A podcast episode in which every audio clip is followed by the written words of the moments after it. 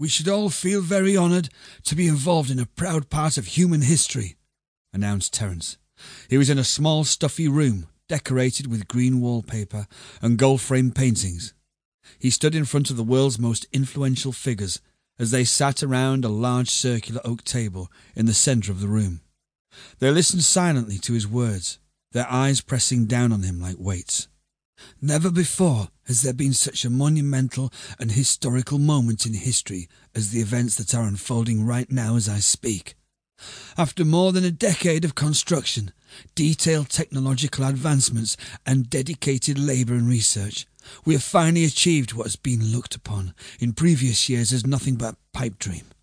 350 dedicated crew members are currently running through their final preparations right now in order to start a new life.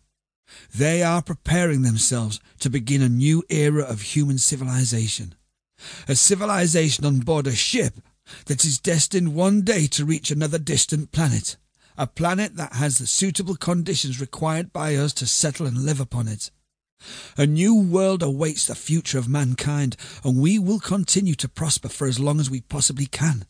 Terence was full of emotion, his tufty eyes welling up with genuine tears due to the overwhelming concept that was taking place. In just five days, takeoff will commence, and I would like to thank everybody here for their continued commitment and support throughout this whole project. As he rounded up and finished his final presentation, the whole room started to clap and cheer in the proud knowledge that a new chapter of human history was about to start. As the final presentation was coming to an end, several miles away, among the Universal Mining Agency's Planet's Reach complex in the south of England, conservation sat proudly in all her glory. The huge dome of the ship, a giant blister erupting from the dewy grass. Rain and sleet spat against the reinforced glass casing, but inside the huge ecosystem flourished in its warm, enclosed climate. The vessel was filled with the sounds of wildlife, with its own hills, mountains, and streams, all waiting to take off into the skies above.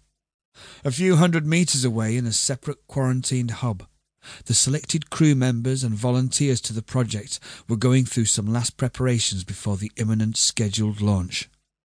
Dozens of families and random citizens, some young and some old, went through their last minute drills, excited and hopeful about their new life.